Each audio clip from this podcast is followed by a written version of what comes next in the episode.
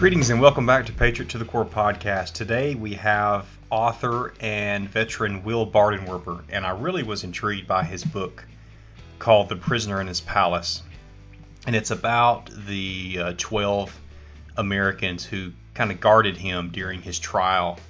And uh, it really goes into show, it shows two Saddams coexisting in one person. Uh, you have the defiant tyrant who uses torture and murder as tools and a shrewd but contemplative prisoner who exhibits surprising affection and dignity, you know, in the face of looming death. So, in no way does this book uh, praise Saddam Hussein, um, but it because he he does not skip the fact of what a an evil man he was really, and his and his sons as well. And uh, it's just it's a very interesting book. Uh, Will is also um, a great patriot. This is a guy who was working in Midtown Manhattan when the attacks of 9 11 happened. He had a degree from Princeton and uh, he was working in finance, and so he ended up joining the Army. He quit his job right after the attacks, and then it took a little while to get into the military, but he ended up going Army and he became an uh, infantry officer. And so, have a great talk with him about his career and then also about the book. So, I think you'll enjoy learning some things about Saddam that you may not have known. All right, so Will, I wanted to talk first of all about about you and your military career and why you joined the Army because it seems like I read that, you know, 9 11 had something to do with it. And I'm not sure now. I think you were working in finance, but would you just give us some background on what motivated you to, to, to, to fight the enemy? Mm-hmm. Absolutely. Uh, you're right. I, uh, I was working in finance in Manhattan. Um, I had been living there for about three years when uh, September 11th, 2001 rolled around. Um, I was in Midtown at the time, so we weren't in any uh, immediate danger. But um, you know, I lived not too far from from uh, you know downtown uh, where the the attack occurred, and um, and yeah, that really was the catalyst for me to step back and kind of think through what it was that I was doing in life, and if there were opportunities for me to maybe uh, uh, contribute a little more to to to our society. And, and at the time, I honestly didn't uh, even know it was going to be the military. Um, I did know that that finance was not uh, at the time, you know, something that I was going to probably find satisfying in the light of everything that happened. Uh, but it, I wasn't sure if I was going to go in the direction of, you know, maybe law enforcement, the NYPD, the FBI, the CIA, the, the military. Um, so I quit my job about a week later uh, in retrospect, maybe a little prematurely because I didn't know what the next step was. I just had a very general idea. And uh, the more I looked into it, the more I determined that the, the military was probably the way to go. And I kind of narrowed it down to the Marines and the Army. And uh, it turns out the Army could have uh, could take me a little more quickly. Um, and uh, you know, rather than wait a year to join the Marines, at, at the time I was unemployed because I had already quit my job. Uh, I decided, you know what, let's let's do the Army. Um, so I uh, went to the recruiting office, uh, signed up, and before I knew it, I was at basic training. So when did you join?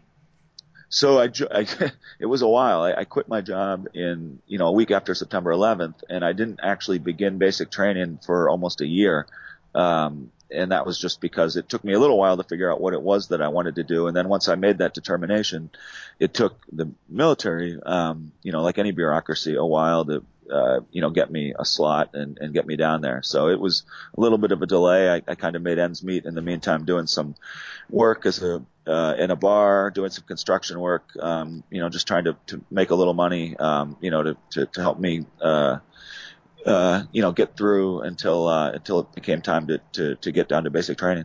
Okay, so I'm wondering now, like, kind of where were you at in your life? I guess you weren't married at that time. No, I was I was single. Um, I was let's see, I would have been about twenty, you know, six years old. Um, you know, I was a, Princeton graduate, li- living in Manhattan, working in finance, like a lot of other classmates from my school were doing at the time. Um, and I didn't dislike my job. I actually, you know, I, I enjoyed it. I enjoyed living in the city. I, I was content. Um, but I think what happened was those attacks kind of just opened up my eyes to um, you know, events and issues that were more important than, uh, you know, messing around with Excel spreadsheets and, and trying to make a lot of money. It, it, it kind of just opened my eyes up to, to service and it reminded me a little bit of my grandparents and the greatest generation and the sacrifices that they had made uh, for our country, um, and kind of just uh, was the spark for me to, to to to try to make the same kind of a decision.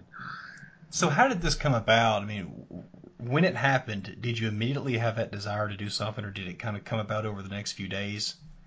Yeah, um, that's a that's a good question. It, it, it, no, it wasn't immediate. I mean, it wasn't like I, I mean, like a lot of people, I'll never forget where I was at the time of the attacks. I was sitting in our office was a, a trading floor kind of environment, you know, so lots of sort of cubicles all uh, near each other with with uh, TVs that were tuned into CNBC and the different financial channels.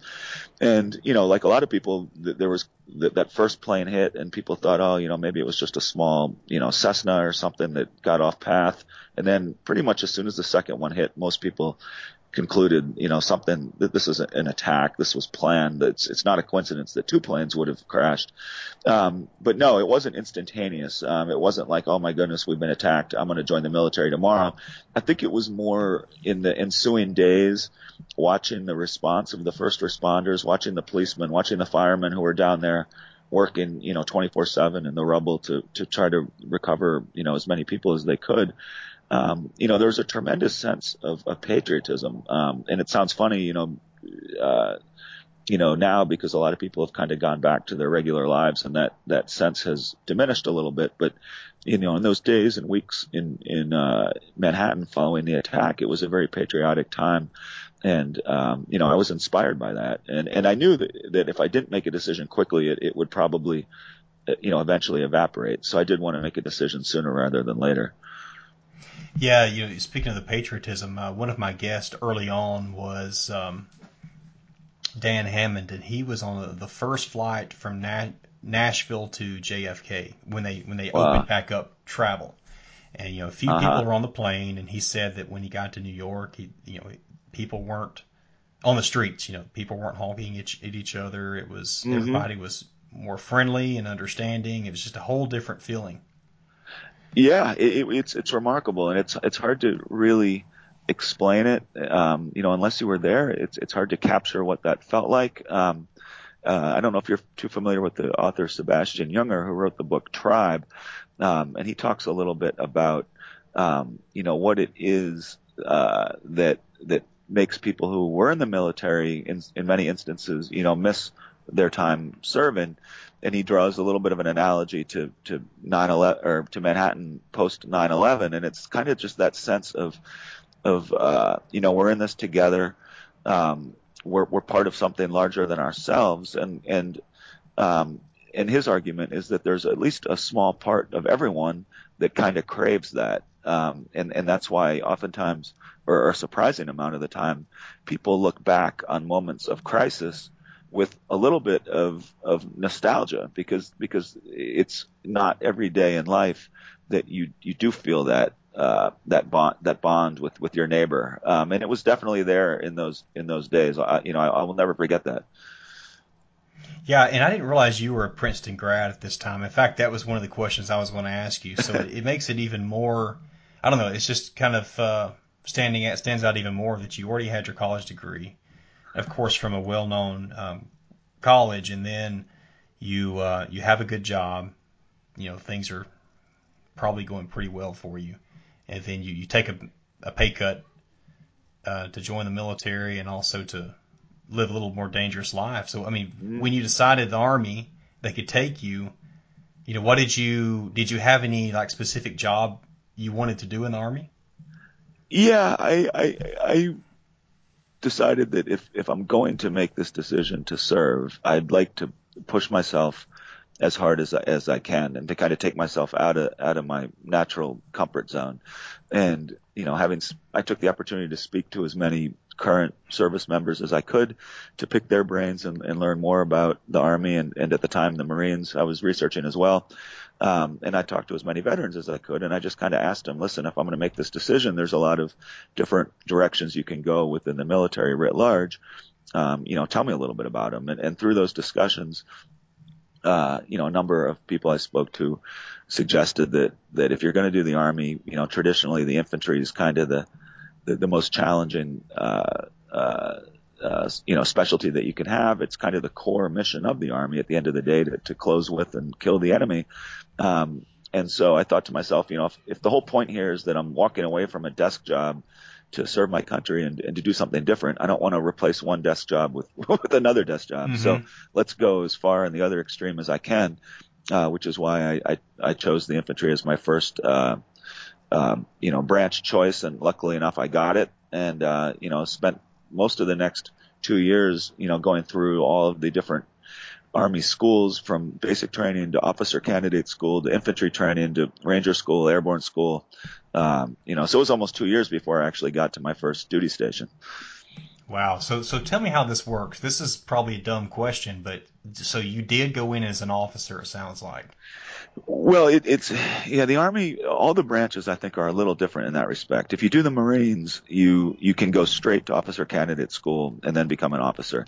The way the army does it, or did it, I think they still do it this way, is you you you sign a contract that guarantees you a spot at officer candidate school, assuming you successfully graduate basic training. But you have to go to basic training first. Um, so you go to basic training, uh, you know, with predominantly, uh, you know, enlisted folks. Um, but when the enlisted uh, individuals graduate basic training, they go on to the, their, you know, learn their occupational specialty. You just go straight to, to OCS. Um, okay. so it just adds like one more step to the process. So you were one of the older guys, I guess, in basic training. Oh yeah. I mean, that, that was something like, you know, I look back on it and, and one of the hardest parts was just culturally because you're, you know, I was a good 10 years older than most of them. And, uh, you know, they'd just be referring to music and movies and, and I felt like I was back in high school, um, you know, so, socially. And, uh, you know, so that was, that part of it was as challenging as any of the, you know, the physical parts of it. Yeah, I would think so. I mean, I know my brother was 26 when he enlisted, and uh-huh. and he was, you know, he, he had not, he had also he graduated college and he had lived away as a missionary, and so it was he was probably seemed older than the eight years that he was eight or nine years he was at most of them, I guess. Uh huh. Yep. So I'm sure he he went through a lot of those same those same experiences. So what about your did I'm I'm curious how many times you deployed and where you went and was it only did you just go to the Middle East? Um, yeah. So um, in the army, I deployed only one time. It was a, about a 14 month deployment in 2006 uh, into 2007. Um, I began, I spent the first four or so months up in Tal Afar, um, in northern Iraq, which was pretty stable. Um, the current national security advisor, uh, at the time, Colonel McMaster, now, you know, he went on to become a general. He had actually just led a very successful operation cleaning out Tal Afar. So we were lucky enough to kind of inherit, uh, uh, the security that, that his, uh, uh, battalion, brigade had, had, uh, established. Um, about a third of the way through the deployment, though, we were bounced down to Anbar province. Um, uh, some battalions in uh, Ramadi, uh, my battalion a little to the west of Ramadi in a, in a city called, uh, pronounced Heat, but it's spelled Hit, H-I-T. Um, and that was the exact opposite. Um, that was extremely violent. Uh, it was basically the most violent province in Iraq in the most violent year of the Iraq War. Um, so that was was uh, you know a much more challenging uh, mission that that we had down there. So that was my only army deployment. Later, as a civilian, um, I spent some time in Africa uh, doing some counterterrorism work with the military, but that was that was separate. Okay, like a, like a contractor type. No, I was a government civilian attached to some special operations forces that were doing counterterrorism work okay. in Africa. Well, was that how did the danger there compare to Iraq?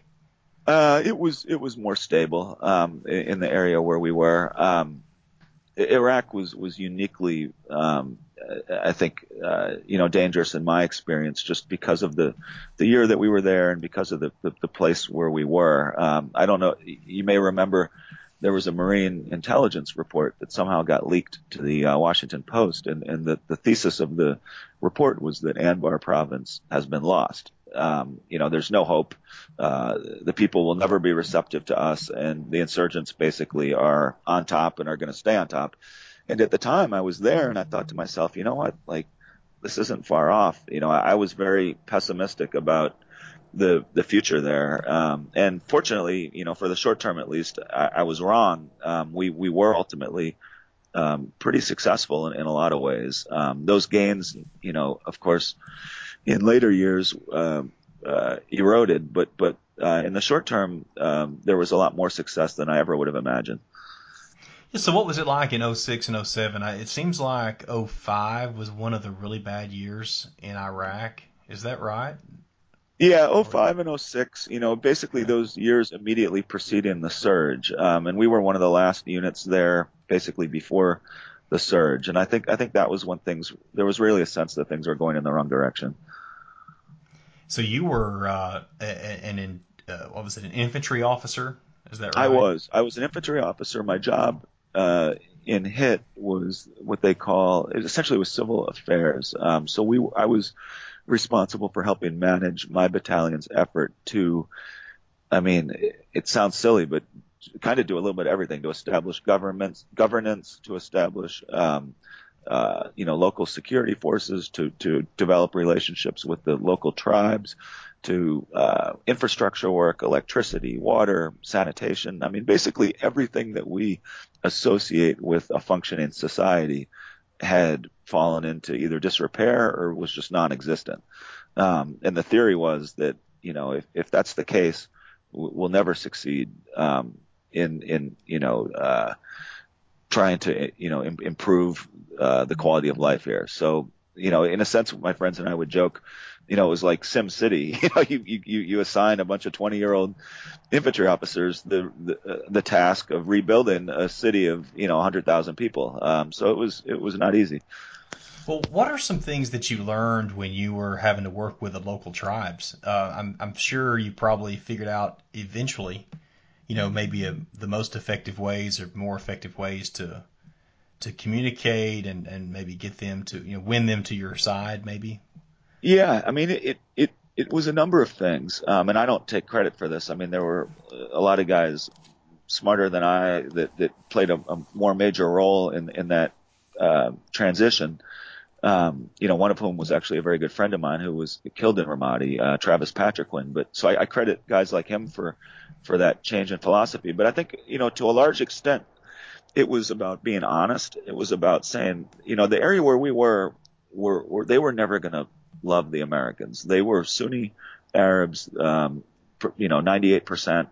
Um, they didn't look, a lot of them did not look to, at Saddam Hussein as an enemy. They looked at Saddam as one of their guys. And when we removed Saddam, they were afraid that we had just basically turned the country over to the Shia. Um, and, you know, to a large extent, you know, they've been proven right because the Shia now do dominate their government. So we tried to just be honest. We said, listen, we understand that you may not love the fact that we're here, but we are.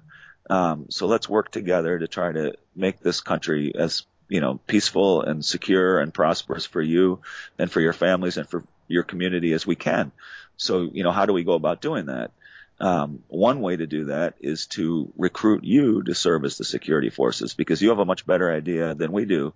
Um, you know who belongs here and who doesn't, who has the best interest of your community at heart, and who doesn't. Um, so it was an effort to, to um, you know, try to get on the same page. Um, you know, money was obviously part of it, uh, to the extent that we could, uh, focus reconstruction prog- projects, uh, strategically, you know, toward their, toward their communities. That helped to convince them that, that, that we were, uh, you know, sincere in, in our hopes to, to help them. Uh, so it was a whole confluence of, of different factors. Um, and, uh, and it wasn't overnight, but but ultimately um, we did have a good deal of success doing that. Did they ever? Did the locals ever do anything, you know, to you and your team that would cause you to not trust them, or to you know to always keep one eye open? Yeah, I mean that uh, for better or worse, that's kind of just the way things are uh, in that part of the world. Um, uh, and I don't blame them necessarily. I mean, we're there temporarily. That they ultimately are the ones that are going to be living there for the rest of their lives. Um, and so, uh, you know, they have to be cognizant of that when they're making their decisions. But, you know, I'll never forget one episode where, you know, I was kind of young and idealistic and I, I, um, had asked my brother back home in high school to raise some money to buy school supplies and to buy soccer equipment and athletic equipment that we could distribute to some of the local schools in an effort to establish goodwill. and we did that. We spent the day going around uh, to different places and, and distributing the stuff. The kids loved it. The teachers loved it. Um, and then on the way home or on the way back to our uh, camp, we got hit by an IED. Um, fortunately, no one was was killed or injured. I think it just blew a tire out or you know exploded between two vehicles.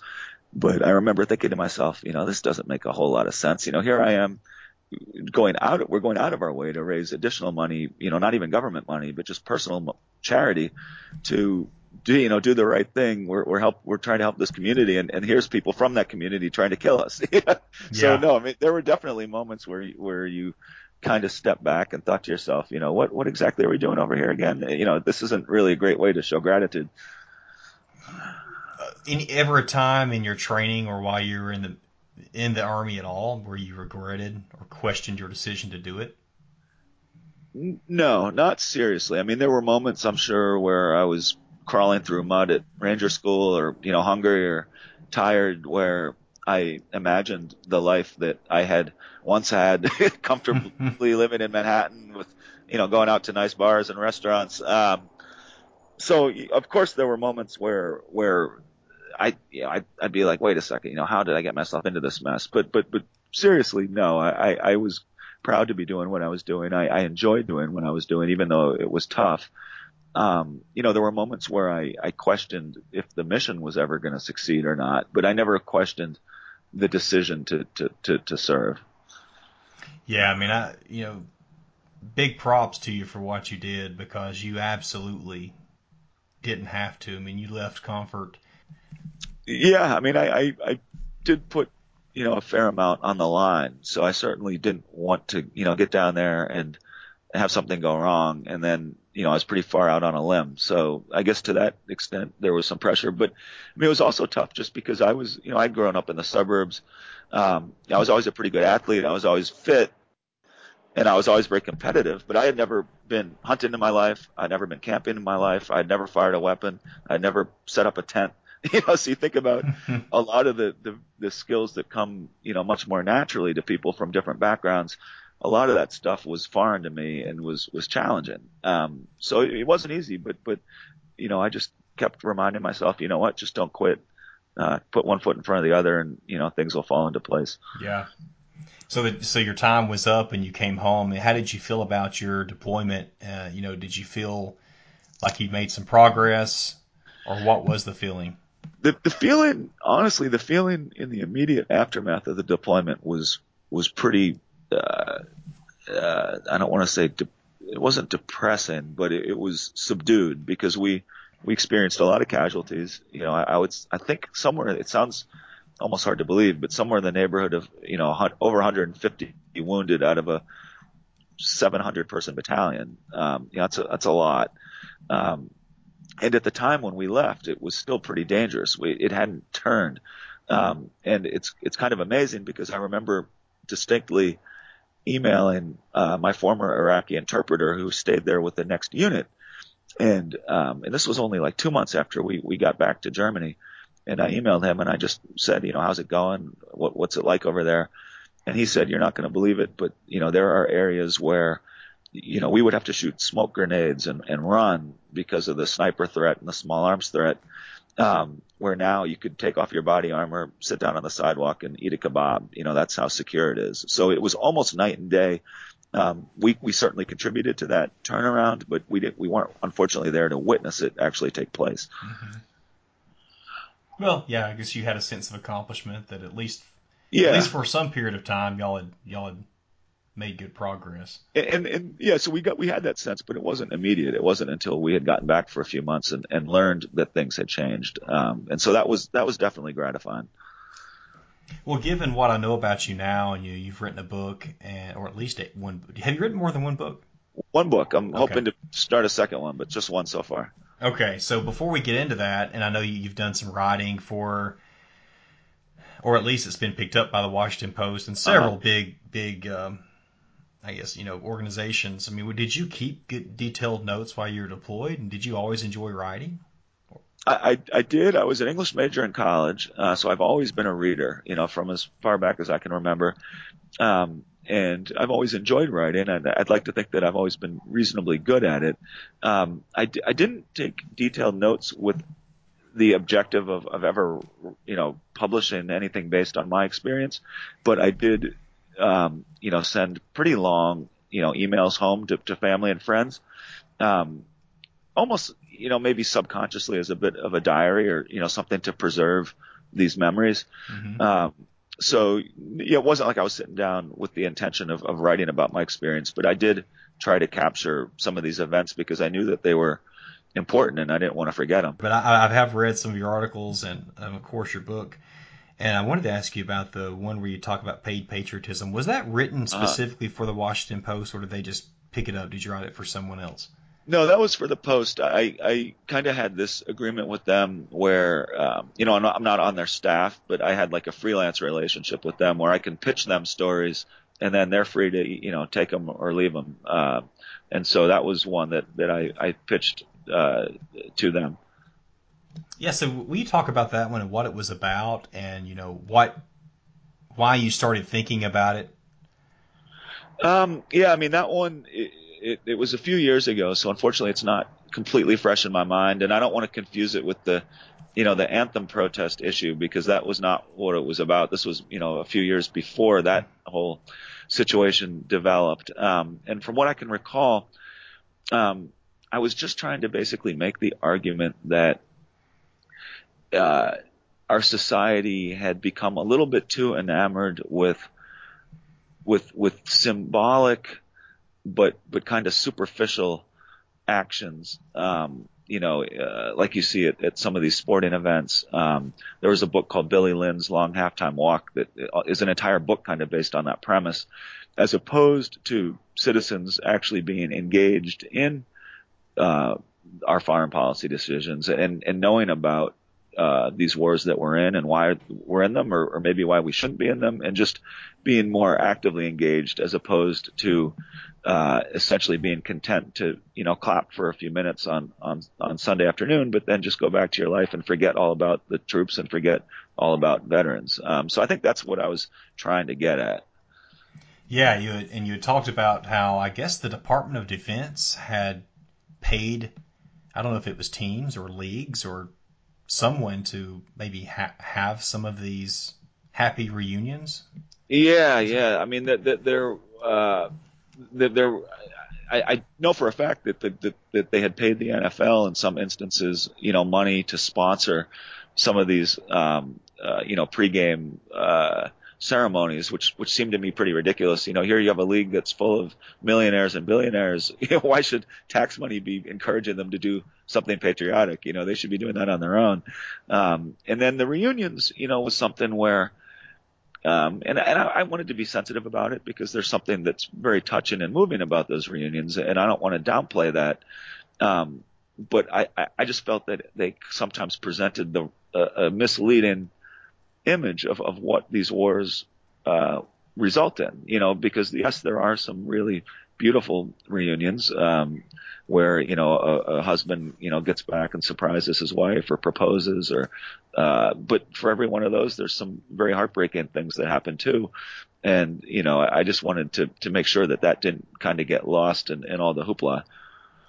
Yeah, because you were talking about a you gave a specific example of a guy reunited with his wife and and and I guess it was a genuine, you know, reuniting situation. I, guess that's the first time they had seen each other. Uh-huh. And everybody cheers for a few minutes or a few seconds, and then you know it's forgotten, and they go on about the game and about about drinking and eating, and but you said, you know, what about if you followed some of these casualty notification officers mm-hmm. too? You know, through this nice all-American home, a flag waving yeah. across a manicured lawn, and then to see the mother faint when she gets the news of her son. Mm-hmm. And and I know, I mean, uh, this this this is something that that must you know touch close to home for for you and and with your with your brother's loss and his uh, sacrifice and and and and that really was my my point, which is. I have nothing against patriotism, and I think these. I think it's a great thing that that we do honor our troops as as you know as much as we can, whether it's at sporting events or anywhere else what I was trying to say though is that that shouldn't be the end of it. You know, we shouldn't go home you know, or pick up our hot dog, drink our beer, and and forget about them for the next week or the next year. It should be something that is is a more prominent part of, of people's lives, and and to be a citizen in our country, I think it's it's imperative that that you do know what soldiers are doing abroad uh, in the name of our country, and that you weigh in on it, whether you know in favor of it or, or if you think that they're being misused in some instances. But but just to be engaged, and the engagement should go further than you know 10 minutes every Sunday afternoon. Yeah. Well, you may not know, but uh, you know, Lifetime had a a series called Coming Home. Mm-hmm. Did, I think they did two seasons, and you know that had the kind of the forced planned out reunions and you know they tried to get all creative and uh, with uh-huh. and, and, and I don't know if you knew this but but our family was in one of those season one. Oh wow, I didn't know that. And, and they featured it was about Mark and um, he was one of the A stories. Of course, it was a different had to be a different format. Uh-huh. And um, you know, anyway, the the Marine pilot who pitched it to him, the guys kept saying, "No, no, no, we can't do it. It's against our format." Well, he finally got them. I guess they finally listened to him and they and they did it. And I guess that was the well, it was the only episode that dealt with a death uh-huh. uh, versus a happy reunion. So there was a reunion between our family and this pilot who was providing close air support for Mark. Uh-huh. He was killed, but different kind of reunion. Uh-huh. So yeah, I mean, uh-huh. yeah, we saw some of the the the forced reunions, but you know, I, it was it was I think it was good to see, but then once you got season two in there, it's like okay, you know, it's maybe enough now. yeah, yeah. Well, let's go on to your book because uh, we're, we're, we're run, running out of time, and I and uh, the prisoner in his palace about Saddam Hussein. Will you, will you talk about the, you know, really? I'm I'm more curious why you wrote the book and how you were introduced or found out about the twelve. You know, sure, quote, sure. the twelve. Yeah. So um, I was introduced to it doing research for uh, a New York Times reporter at the time. This, and this is you know over 10 years ago, um, and he had given me a number of uh, oral history interviews, which are interviews that the Army does with soldiers who took place or took uh, part in uh, historical events. And you know, I got dozens of these, uh, uh, and most of them weren't particularly noteworthy. But this one group of them jumped out at me um, as just really remarkable. And they were interviews that were done with the soldiers who had guarded Saddam, and guarded's not even really the right word. I mean, they basically lived alongside him and cared for him in the months prior to his execution. And they discussed the relationships that developed over the course of this time. Um, and so ever since that moment, um, I thought to myself, you know, this is something that has got to be written about. I encouraged the the guy I was working for to, to write about it in his book, but his book kind of had a different focus, and so he either wasn't interested in it or wasn't able to. Um, and so in the back of my mind, I thought to myself, this is a story that just has got to be written, or it'll be lost forever. Um, fast forward a few years, I'm work I'm working at the Pentagon, or actually more than a few years, probably like you know five five or so years. I, I went to grad school, then I went to work at the Pentagon, and I I was still single at, at that time and I thought to myself, you know what? If I don't take the plunge now, um, I, you know, my life's not going to get any simpler in the future. Um, and so, uh, let's take a leap and, and, and write this thing. So I quit my job and, uh, I approached, uh, some people I knew in the publishing world and I asked them, you know, do you think this is something that has legs? Is this a story people will be interested in? And, you know, fortunately for me, the answer was, uh, was yes. There was so much about this book that just really just intrigued me. I mean, well, first of all, I've been thinking about what am I going to even title this episode with you, Will? I mean, because I mean, Saddam was a germaphobe. We learned. Uh huh. You know, I had no clue. uh, you know, and, he and these guys, they got pretty close with him. Yeah, I mean that that really is is what was so remarkable about this, and and I don't see the book really as, you know, um, a book even necessarily about the Iraq War. It's certainly not a biography of Saddam. I see it as a as like a psychological exploration of of. I mean, I don't want to sound too uh, over the top or, or melodramatic, but uh, you know what it is to be human. You know, and and and and how humans. Uh, you know, kind of the mystery of, of human nature, and, and how can it be that these young soldiers, you know, many of whom were just out of basic training. They weren't special operators. They weren't CIA uh, operatives. They were just, you know, kids. I think one of them was 18 years old. He'd been in basic training six months prior. And here he is sitting across from the world's most wanted dictator. um, who had you know the blood of, of thousands of innocents on his hands, and and I don't overlook that in the book. I I I, I, mm-hmm. I make it quite clear that that Saddam was guilty of horrendous crimes, but I also try to bring him to life as, as a complicated human being who did have no shortage of, of charm, and who you know despite themselves, a number of these soldiers actually began to to kind of like. Yeah, I mean it. Uh, you know, and I and I would I don't I want to make it clear too uh, with the listeners is because I, I, I was reading some reviews on the book and uh-huh. guy, when you know when of course who, I don't know how many said this but I, I read it once. He's like, you know, uh, you you you praise Saddam. Basically, he was said you were talking you were giving him too much credit, positive credit, and it's not no way. In no way did you. I mean, you made it clear that this guy was evil, mm-hmm. and his sons were evil. I mean, it, mm-hmm. it's just it's crazy. And then uh, Chemical Ali was there in prison too, at least for a time. Mm-hmm. Well, well, and they were, I guess, they were guarding him as well. Is that right?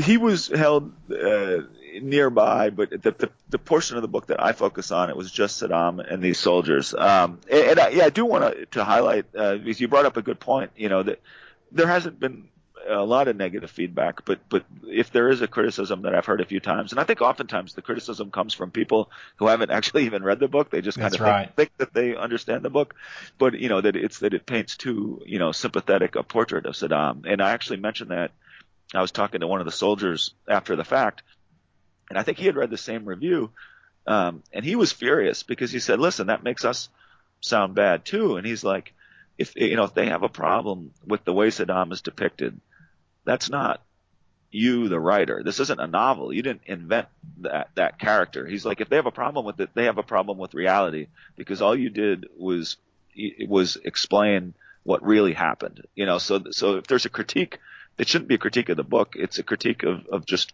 of of life. You know, so yeah. I think it's important that, that you highlight that, and I think it's also important to to recognize that, you know, these soldiers, even though they came to enjoy his company, they kind of knew they knew he was guilty and they knew that he pretty much deserved to die. Um, but it didn't make it any easier for him. And and I think that gets at the fact that this mission was was unique. You know, it's one thing to to engage in kind of conventional combat where you shoot at a target that's 200 meters away. It's probably someone you've never seen before. You're never going to see him again. And I'm not, that's not, I'm not suggesting that's easy, but it's a whole different situation to live with someone every day, to watch them bathe, to watch them pray, to watch them eat, to talk to them, to learn about their family, to joke with them, and then play a role in that death. Um, it, it's a, it's a whole different mission psychologically, which is which is I think why it was tough on these guys, even though they knew he was a bad guy. Yeah, I mean they're sitting here talking about their families with him. He's asking them about their their families, and he's talking about his sons. Uh huh. And uh, you know, and, and there's one part point in the book where you kind of make the point. It's like, uh, did his did Saddam was he just delirious? Did he understand how evil his sons were, or did he just maybe he just wasn't, you know, he just didn't want to talk about them that way? But um, yeah, I mean they they they got to know each other pretty well. Yeah, and you know another question that the book raises, and, and I don't answer it. You know, I kind of leave it to the reader to, to connect the dots, and I think that there are a number of of valid answers, but it raises the question: to what extent was this just a big, you know, manipulation? Was was Saddam essentially just a sociopath who was using these guys to get, you know, a better life in prison? You know, um, in, in reality, he really didn't. It wasn't that great. So if that was his goal, you know, it, it, it's arguable how successful it was. But you know, you could say this was just an effort to manipulate, and it wasn't sincere. Or you could say that no, there was the, a very peculiar and improbable, genuine relationship that developed between these these guys. Or you know, a third option would be it's a little of each. You know, maybe he started out with the intention of of uh, you know seducing them and manipulating them, and then he kind of over time grew to like them, and they grew to you know enjoy his company. So I don't think we'll ever know the answer to that question, and I don't I intentionally don't try to answer it. I just try to tell the story, and I think a smart reader can could emerge from the book with any of those three uh, conclusions and be justified in, in doing so. Yeah, I mean it's funny how he had these outbursts sometimes in court, uh-huh. and you know going off on the Americans, and then you know then yeah. he's back back in the back, and he's just you know chatting up with them like he loves them. Yeah, yeah, yeah. I mean, there's one episode where he's screaming, you know, "Death to America," and he's waving and shouting in the courtroom, and then he gets in the elevator with the soldier, and he's like, "Hey, don't listen to that." He's like, "I just had to, do, you know, it's just for it's it's theater." He's like, "You you guys know I love you," you know, so he could turn it on and off, you know, uh, you know, uh, relatively easily. Yeah, and you know, some of these guys are driving around Baghdad at night looking for cigars for Saddam. And you know, and they were, and they were, weren't they saying to themselves like, "Wow, if if peop, if my friends and family only knew what I'm doing at this very moment." Yeah. And and even the people that they're passing, like even if they see other U.S. military around or coalition forces, and you know, those people had no clue either what they were doing. Yeah, I mean, they were sworn to secrecy uh, for security reasons. You know, they couldn't be telling other Americans, and, and they couldn't get on the phone and, and tell their loved ones back home. And you can imagine how tough that would be you know, for uh, at least myself, like if I was sitting across from Saddam Hussein, I would want to tell someone about it. And, yeah. and, and, and they were, and they were basically, they'd have to just invent a cover story and, you know, their parents or their girlfriend, they'd say, Oh yeah, you know, we're pulling guard duty. We sit in a guard tower all day. It's pretty boring, you know, when in reality they were spending, tw- you know, 12 hours a day across from, you know, the most wanted villain in, in you know, in, in 50 years. Yeah, so what they also couldn't write about it. They couldn't keep a journal, right? Yeah, true. Yeah, they couldn't keep a journal. They couldn't email about it. They couldn't call about it. Um, and, and I think that was tough on them, you know, because you know you, you you you take into consideration that they're doing this very psychologically demanding mission, and then there's no one they can tell about it, you know, except each other, um, which which I think just compounded the the, the, the challenge of the whole situation. Well, there's two things I wanted to point out in the book before we wrap up, Will, or, or two things that stood out to Uh-huh. me. One of them was um, Saddam was telling one of the guards, I forgot which one, I don't know if it's Hutch or who, but how he had gotten mad one time with Uday and like set his expensive cars on fire. Uh-huh. And, and, and the the background is, I guess Uday and Saddam's brother had gotten in an argument over some. You know, these guys are brutal. Yeah. I mean, and the book has some graphic scenes in it Uh huh. and uh, they I guess they were had argued were arguing over a girl, and then Uday gets mad, starts shooting in a crowd. He, I think he killed some people. He shot Saddam's, bro, Saddam's brother in the leg. And is that what happened? And then Saddam he's furious, and so he sets his cars on fire. Yeah, I mean, you you can't make. I mean, this stuff is like right out of the movie Scarface, you know, or Goodfellas, or you know, Sopranos. You you, you name it. I mean, the I don't know if you're familiar with the movie Scarface, but that that final scene where you know Tony Montana's in that in his mansion and the all the the enemies start climbing over the fence and there's this just this completely over the top shootout. I mean, that's the kind of stuff that was happening in Baghdad under Saddam normally. I mean, there was there was another scene in the book where um, his sons-in-law come back to uh, Baghdad from Jordan, where they had defected um, with his daughters, and he had, you know, felt like he had to punish them for their betrayal. And so there's this shootout that lasts like 12 hours right downtown. You know, thousands of rounds of ammunition, RPGs, you know, automatic weapons, um, and I mean, it's the kind of stuff if you saw it in a movie, you would never believe it. But in this sort of nightmare world uh, that he presided over, it was, you know, not uncommon. Uh, Yeah. it- yeah. Yeah, he had told his sons-in-law that he said, "Do you think I could really kill the the, the Yep. father of my grandchildren?" Yep. And then they last, and the Jordanians that they were with warned them. They, they, they, said, listen, if you guys go back to Iraq, you're not going to make it a week. And they were right. And they, I think the Jordanians actually took bets, uh, on how many days it would be before they were killed. And it was like two, I think. Yeah, because he was basically they were met at the border, weren't they? Coming back. Yep, yep. They they they had they had fled to Jordan. In, while they were in Jordan, they were debriefed by you know intelligence agencies from around the world, including the CIA. Saddam knew this. Saddam knew that he was talking. They were talking to to these uh, Westerners, and uh, so the Jordanians said, "Listen, you know, if you guys go back, he will not forgive you." Um, for whatever delusional reason, they they proceeded to go back. They were met by helicopters at the Iraqi Jordanian border. Um, it was another one of these. I mean, it's it's a scene like right out of one of those movies uh, where I think Uday got off the helicopter with a big cigar in his mouth. They put the the Saddam's daughters in one helicopter and they put the, the sons-in-law in the other. And when the Jordanians saw that, they said, "Well, I wouldn't want to be in that. I definitely wouldn't Yeah. want to be in that one helicopter because we know that's not going to end well."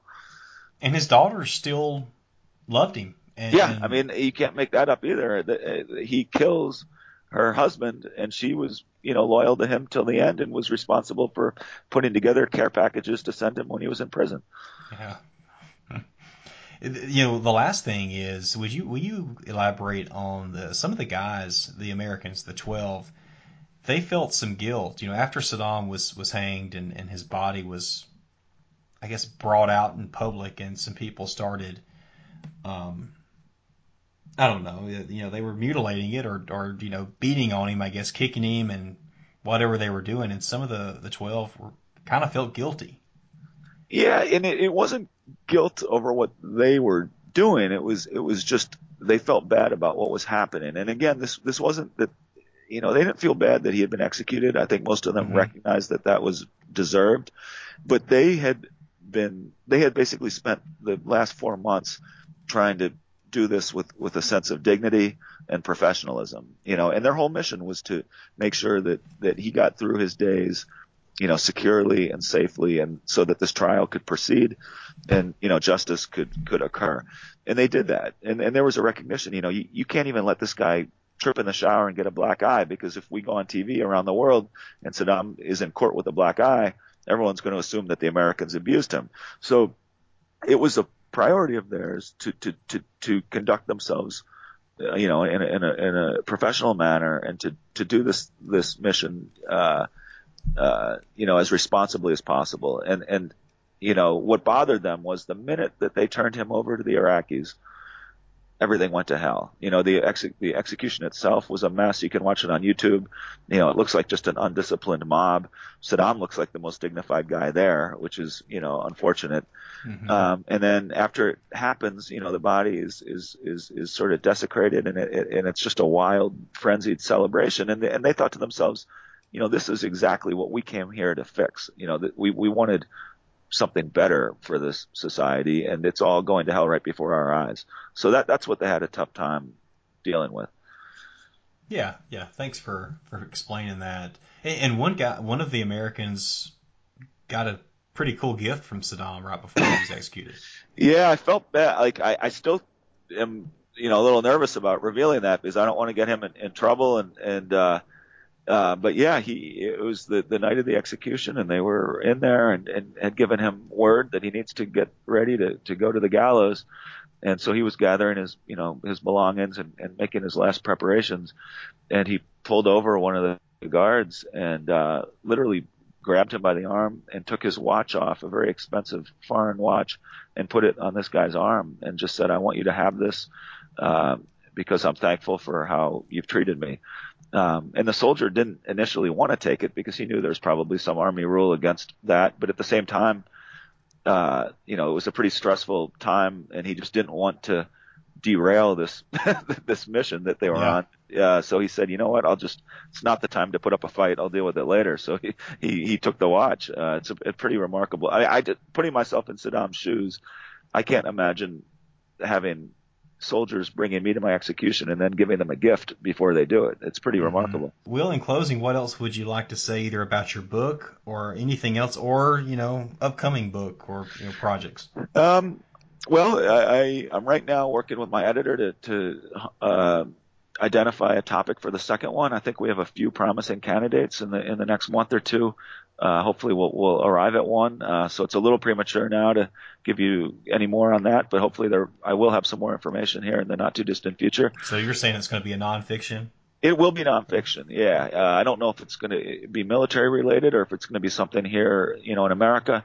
Um, uh, but, uh, but yeah, I'm going to at least try to use the same kind of writing style that I, I used in this one and, and, and use some of the same storytelling, uh, techniques. Um, but no, that's it. And, you know, I just wanted to thank you for, for having me and, and obviously thank, you know, your family for, for your sacrifices, which go beyond anything that, that I've done. So, um, you know, I'm humbled to, to, to talk to you. Well, I really appreciate you being on. And, and by the way, uh, the book is so easy to read. I love the short chapters. That's very important to me. Mm-hmm. And, and kind of kind of goes back and forth as well. So it's a great read. The Prisoner in His Palace. I'll have links to it. Awesome. And um, I'm guessing, or is there a, a preferred location that you like to send people to, or just anywhere that you know you get books? Um, I mean, I'm always a big fan of supporting local bookstores, but at the same time, the unfortunate reality is that you can usually get it on Amazon for about ten dollars cheaper than at a bookstore. so, you know, if you have a nice bookstore in your town, by all means, um, you know, support them. But uh, if you just want to get it for a few less dollars, I'd say, you know, go, go to Amazon. okay, great. Do you ever come down to the southeast? Uh, every once in a while, yeah, yeah. Okay. Well, yeah. Are you through doing your you know book tours, and are you, are you still doing a little bit of that across the country? No, we're done. Um, I, I, I, well, no, I shouldn't say that. We may have, there's going to be one or two events here in the not too distant future, but for the most part, most of that's finished. There's actually an article that I'll refer you to. You might want to take a look at the, the most recent event I had was at, uh, San Quentin prison of all places. And I spoke to some prisoners there about my book and it was a pretty amazing experience. So, uh, that was in Newsweek and you can find it online. But, uh, that, when it comes to book tours, that, that one kind of blew me away. Good. I'll find that and put it in the show notes. If I can't find it, I'll, I'll ask you, but okay. I'm sure I'll be able to, to locate that pretty easy tonight. Okay.